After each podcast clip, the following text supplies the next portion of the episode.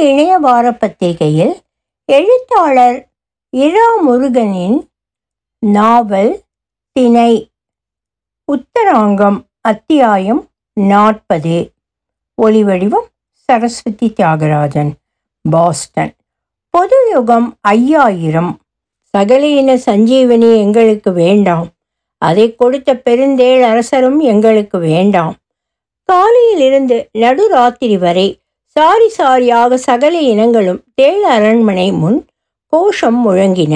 மற்ற இனங்களை விடவும் மும்முரமாக தேளினம் இந்த அரசு எதிர்ப்பு போராட்டத்தில் கலந்து கொண்டது. கரடியின் தலைமையில் துயிலரங்கத்துக்கு முன் பத்து பண்டிகளும் இருபது கழுதைகளும் பத்து நாய்களும் கோஷம் முழக்கி கற்களை விட்டெறிந்தன. கரடியின் பொதுக்கூட்டச் சொற்பொழிவில் இருந்து குழலன் என்ற இளைஞர் இன்னும் இருநூறு ஆண்டுகள் சென்று அப்புறம் பிறக்கப் போகிற அறிவு ஜீவி நம்மை கடத்தேற்ற காலத்தில் பின்னால் இருநூறு ஆண்டு கடந்து வந்து நம்மை உய்விக்க அழைக்கிறார். மேலும் இந்த தற்குறிகள் தேளரும் கோலரும் நாட்டை மட்டுமில்லை பிரபஞ்சத்தையே அறமின்றி ஆக்கி விடுவார்கள் தேள் ஆண்டது போதாதா? மக்கள் மாண்டது போதாதா? என்று சுருக்கென்று கேள்வி கேட்டு கூட வந்தவர்களை தேள் அரண்மனையை நெல்லிக்காய் முட்டை கருங்கல் கொண்டு தாக்கச் சொல்லி அறிவுறுத்தினார். ஏம பெருந்துயிலில் அங்கு அமிழ்ந்திருந்தும் யாராவது விழித்தால் கல்லெறியும் சமூக விரோதிகள் அவருடைய இடத்தில் துயிலை பிடித்து போடப்படுவார்கள் என்று அரங்கத்தில் பாதுகாவலர்கள் அறிவிக்க கரடி நாலு கால் பாய்ச்சலில் ஓடிவிட்டது. கூட வந்த கிளர்ச்சியாளர்கள் எல்லா திசையிலும் அரண்டு ஓட அடுத்த மணி நேரத்தில் கரடியார் கண்டுபிடிக்கப்பட்டார். அவரை தேடி அலைந்தோர் தாசி அரும்பல்லியை மடியேற்றி அந்தரங்கமாக வைத்தியம் செய்து கொண்டிருந்த எண்ணெய் காப்பு திருக்கோலத்தில் லங்கோட்டோடு அவரை பார்த்தனர். ஐயனே நாம் யாரோடு இருக்கிறோம் என்று வழிகாட்டி அருளும் என்று அந்த பண்டிகளும் கழுதைகளும் நாய்களும் அவரை சரணடைந்தன. அதைவிட நம்மோடு யாரெல்லாம் இருக்கிறார்கள் என்று அவதானிப்பதே வேண்டியது என்று பொன்மொழி உதிர்த்தார் கரடியார். இப்போதைக்கு நரும்பல்லிக்கு வைத்தியம் செய்து குணமாக்கிவிட்டு போம்பொழி பற்றி பின்னர் யோசிக்கப்படும் என்று கூறினார் அவர்.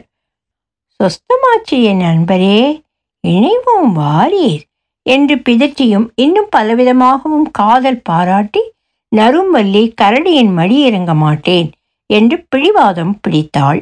அப்படியே உறங்கி போக அவளை நான் நீ என்று போட்டி போட்டு வீட்டுக்குள் கொண்டு போய் ஊஞ்சலில் படுக்க வைத்துவிட்டு வந்தார்கள். நாட்டு காரியம் இருக்கிறதே தலை போகிறதாச்சே என்று புன்சிரிப்போடு கரடியார் கைகோப்பி நரும்பள்ளி வீட்டுக்குள் இருந்து தைல வாடையோடு வெளியே வந்தார். தேசம் ஒரு நெருக்கடியான காலகட்டத்தில் சஞ்சரித்து கொண்டிருக்கிறது என்றும் இந்த அபாய கட்டத்தை கடந்து நாடு முன்னேற பெருந்தேளரசரின் அரசாட்சி மட்டும் நாட்டை வழிநடத்த முடியும் என்பதால் பெருந்தேளரசருக்கு முழு ஆதரவு தெரிவித்தார். குழலனால் தன் தலையையே தன் முண்டத்தோடு ஒட்டி வைத்திருக்க முடியவில்லை. கோக்கர்மலை நாடான பெருந்தேள் நாட்டை எப்படி ஓர் மொழி ஓர் உணர்வு ஓர் இலக்கியம் என்று ஐக்கிய நோக்கில் நல்லாட்சி தருவான்? அவன் என கூவினார். மற்ற இனமெல்லாம் குறைந்தது நூறு உருப்படியாவது கோகர்மலை நாட்டில் ஜீவித்திருக்க கரடி மட்டும். ஏன் நீங்கள் ஒரே ஒரு கரடி என்று கூட்டத்தில் யாரோ கேட்டார்கள். இந்த பிரபஞ்சத்துக்கு அரை கரடியே போதும் என்று சொல்லி கைதட்டை வாரினார் கரடியார்.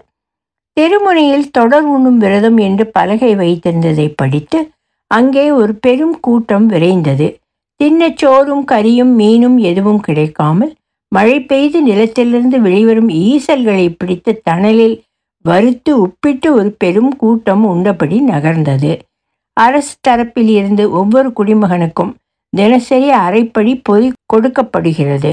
தொடர் உண்ணும் விரத குழுவினர் குழலனின் புது நாடு அமைப்பின் உறுப்பினர்கள். ஒரு பெரிய வீட்டின் கூடத்தில் பாய் விரித்து குழலன் அமர்ந்திருந்தான். இன்னும் கொஞ்ச நாள் நாட்பரிமாண கூறுகள் மாற்றி யார் கண்ணிலும் படாதவர்களாக அரசு ஊழியர்களான குயிலியும் வானம்பாடியும் இருக்க வேண்டும் என்று குழலன் அவர்களிடம் வற்புறுத்தி சொல்லியிருந்தான். தேளரசே நீ ஆண்டது போதாதா? மக்கள் மாண்டது போதாதா? என்று கோஷம் நாடு முழுக்க எதிரொலித்ததில் குழலனுக்கு அலாதி மனநிறைவு. அதே அடிப்படையில் பெருந்தேள் குரங்கே பதவியை விட்டு இறங்கே என்று பாட்டு வாத்தியார் எழுதி கொடுத்த முழக்கம் நிராகரிக்கப்பட்ட சாது மிரண்ட சினம் காட்டிய குரங்களும் காரணம். கருந்தேளர் படைத்தலைவருக்கு காரிருளை வெல்ல வந்த முழுமதியே வருக என்று கோஷத்தை மாற்றினால் பொருந்தும் முழுமதியை வெல்ல வந்த காரிருளே வருக. எங்கேயே குழந்தை அழும் சத்தம்தான் இந்த கோஷம் அறிவு அதிகம் இருந்தால்தான் புரியும் என்று பலரும் கருத்து சொன்னார்கள். சகல இன சஞ்சீவனியை குடித்து காமத்தில் ஈடுபட்டு ஊரெங்கும் குழந்தை பிறப்பு அதிகமானது பற்றி குயிலி இயற்றிய கோஷம் அது. அதேபோல் வானம்பாடியை இயற்றிய கோஷம் ஐயோ பசிக்க வேண்டும். ஆஹா பிடி காண்டோம். குழலனுக்கு ரொம்ப பிடித்த கோஷம் என்று சொல்ல அவனோடு கூடத்து கூட்டமே கைத்தட்டியது வானும்பாடியும் குயிலியும் யாரும் காணாத வெளியில் இதழ் கலந்தனர். சகல இன சஞ்சீவனி உற்பத்தி மற்றும் விநியோகம் நிறுத்தி வைக்கப்பட்டிருக்கிறது என்ற தகவலை நன்றாக பயன்படுத்தி கொள்ள வேண்டும் என்று குழலன் சொன்னான். நீலன் ஏன் டேலர்ஸரோடு சேர்ந்து விட்டார் என்று யாரோ பல் குத்தி கொண்டு கேட்க அவர் வாயிலிருந்து குத்தி எடுத்து போட்ட அழுகி துர்வாடை வீசும் மாசை உண்ண கரப்புகள் போட்டி போட்டு வந்தன. குழலன் வாந்தி எடுக்கப் போவதாக எழுந்து மிகுந்த மனவலியோடு அது வராமல் செய்து மறுபடி அமர்ந்தான். அப்போது வாகனமேறி வந்த யாரோ கூட்டத்தில் தெரிவித்தது. மாசி வீதியில் முப்பது இளம் தேள்கள் சாவு. தேளினத்தை திட்டம் போட்டது போல் இயற்கை கிருமி வைத்து அழித்து கொண்டிருக்கிறதாம். மேலும் ஒரு பக்கம் மற்ற இனங்கள் போல் தேளினம் பெருகி வந்தாலும் பிறந்த இரண்டு மாதமான தேள் குஞ்சுகள் மேலேறி வினோதமான தெள்ளுப்பூச்சி ஒன்று முதுகு பிளந்து இளம் தசை கிழித்து உண்டு தேளின எண்ணிக்கையை கணிசமாக குறைக்கிறதாம். மேலும் தேளரசர் இளம் தேள்கள் ஒரு நூறையாவது தந்தையாக இருந்து பிறப்பித்தும் வினோத விஷப்பூச்சி தாக்குதலால் அதில் எழுபத்தைந்து சதவிகிதம் இறந்துபடுவது வயதான தேள்களுக்கும் பரவி இருக்கிறதாம் மேலும் தேளின காலாந்தகனான தெள்ளுப்பூச்சிகளுக்கும் அந்த அவசரமாக அறிமுகப்படுத்தப்பட்ட மருந்து எனில் சகல இன சஞ்சீவனி இன விருத்திக்கு உதவி இருக்கும் போல. குழலன் கேட்டுக்கொண்டிருந்தான் தேளினத்தை ஆதரிக்க வேண்டுமா? எதிர்க்க வேண்டுமா? அவன் இன்றிரவு ஒரு நாற்பத்தைந்து காரியை இணைய சேர்ந்திருக்கும் போது போகம் முந்தாமல் இருக்க இதை யோசிப்பான். கட்டாயம் தீர்வு கிடைக்கும். மற்ற ஓர் ஆதரவாளர் பேசினார். இதுவரை வழக்கமாக நடப்பது என்ன? நாம் நாலு கோஷம் முழக்கிடுவோம். அவர்கள் குழலினை காலப்படையில் தள்ளி கொண்டு போவார்கள். பாதாள சாக்கடை ஓடைகள் சந்திப்பிலோ பழைய கோட்டையிலோ இருண்டு குளிர்ந்து நீண்டு போகும் குகைக்குள்ளோ அவரை இருத்துவார்கள். ஒரு மாதம் கழித்து மறக்காமல் அவரை திரும்ப கொண்டு வந்து விடுவார்கள். மேலும் இப்படி ஒளிஞ்சு பிடிச்சு நான் அடிக்கிற மாதிரி அடிக்கிறேன் நீ அழற மாதிரி அழு என்று இருந்த காலம் போயாச்சு. கோகர்மலை நாட்டை வழிநடத்த குழலன் முன்வந்து பொறுப்பு ஏற்க வேண்டும். இல்லையென்றால் வந்தேரிகள் நாடு பிடுங்கி நம் பூமியிலேயே நம்மை அகதிகளாக திரிய விட்டு விடுவார்கள்.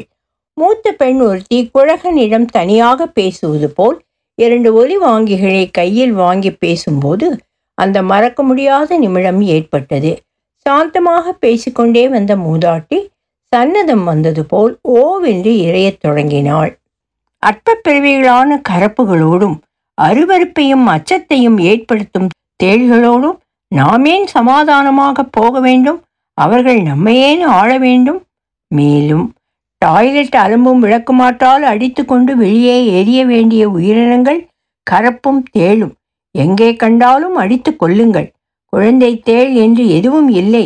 இளம் தேள் இளம் கருப்பு எல்லாம் நாளைய அருவருப்பு சீவன். மேலும் மனித இனம் மனுஷர்கள். நாம் மட்டுமே வாழ பிறந்தவர்கள். நாம் மட்டுமே ஆள பிறந்தவர்கள். குழலன் அரசாள வேண்டிய பூமியில் ஒரே ஒரு வகை பிரஜைகள் மனிதர்கள். மேலும் தேளும் கரப்பும் சாக்கடையில் ஒளிந்திருந்து நம் அசுத்தம் புசிக்கட்டும்.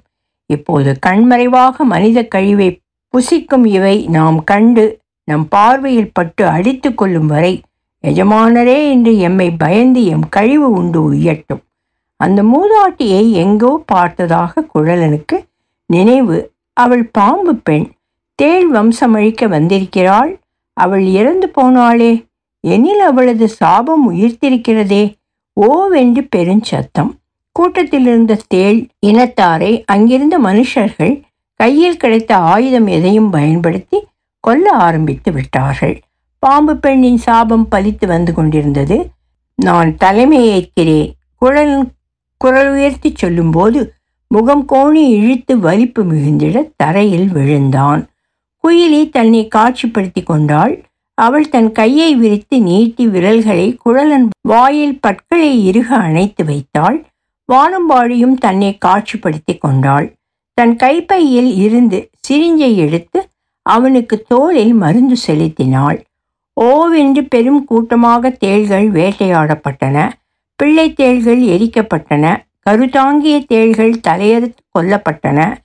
ஆண் தேள்கள் ஒன்றை ஒன்று கொட்டி கொட்டி விஷப்படுத்தி மறிக்க ஊக்குவிக்கப்பட்டன.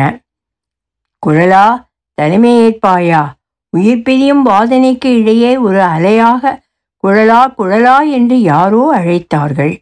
குழலா தலைமையேற்பாயா என்று முதல் அலையாக வந்த நூறு கரப்புகள் அத்தனை தேள்களை கொண்டுவிட்டு அவனை கேட்டார்கள்.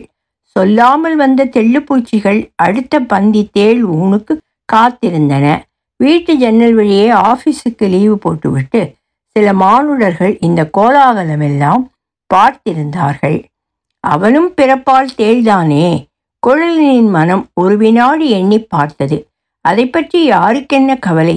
ஒரு கூட்டம் வேண்டும் ஒரு தலைவன் வேண்டும் ஒரு எதிரி வேண்டும். எதிரியை புல் பூண்டு இல்லாத வெளியில் காற்று நின்ற வெப்பமான பகலில் யார் இறப்பது யாரால் இறப்பது என்பது இருவருக்கும் மனதிலாக உயிர் நீக்கி கொண்டு களைய வேண்டும். போர் ஓய்ந்த பூமி போல் அமைதியாக கிடந்த மைதானத்தில் கால் செருப்புகளும் அவற்றின் பின்னால் பகுதி அப்பி கிடந்த தேள் உடல் தேய்வுகளும் இன்னும் துடிக்கும் பிள்ளை தேள்களும் இறப்பு என்ற மகா மருந்தை பருகி வாழ்வை முடித்திட காத்திருந்தார்கள். ஆறடி நீளமுள்ள பிரம்மாண்டமான தேள்கள் குருதி பெருக்கி கொடுக்கு அறுபட்டு கிடந்தன. தேள் மொழியில் அவை தாகம் தாகம் என்று குரல் எடுத்து கரைந்தன. இறகு முளைத்த கருந்தேள்கள் அவை கிழிக்கப்பட்டு வீசப்பட்ட தரையில் இலக்கின்றி ஊர்ந்து கொண்டிருந்தன. ஓரமாக ஒரு திண்ணை தூங்கி உயிர் தளத்தை கையில் பிடித்துக்கொண்டு ஒரு பிள்ளை தேளை ஒவ்வொரு காலாக பீத்து அதன் கண்ணில் செருகிக் கொண்டிருந்தான். ஓவென்று சத்தமிட்டபடி தேவிடியா தேழு வெள்ளத்திலே கொட்டெடுத்து அதை பிடிக்க முடியலே கிடைச்ச தேள்குட்டியை கொள்றேன் என்று தர்ம நியாயம் தன் செய்கைக்கு கற்பித்தபடி அவன் அடுத்த தேள் காலை பிடுங்கினான். அலறலில் கண்கள் உயிர் பிச்சை கேட்க இன்னும் நீ இருந்து என்ன இல்லாட்டா என்ன?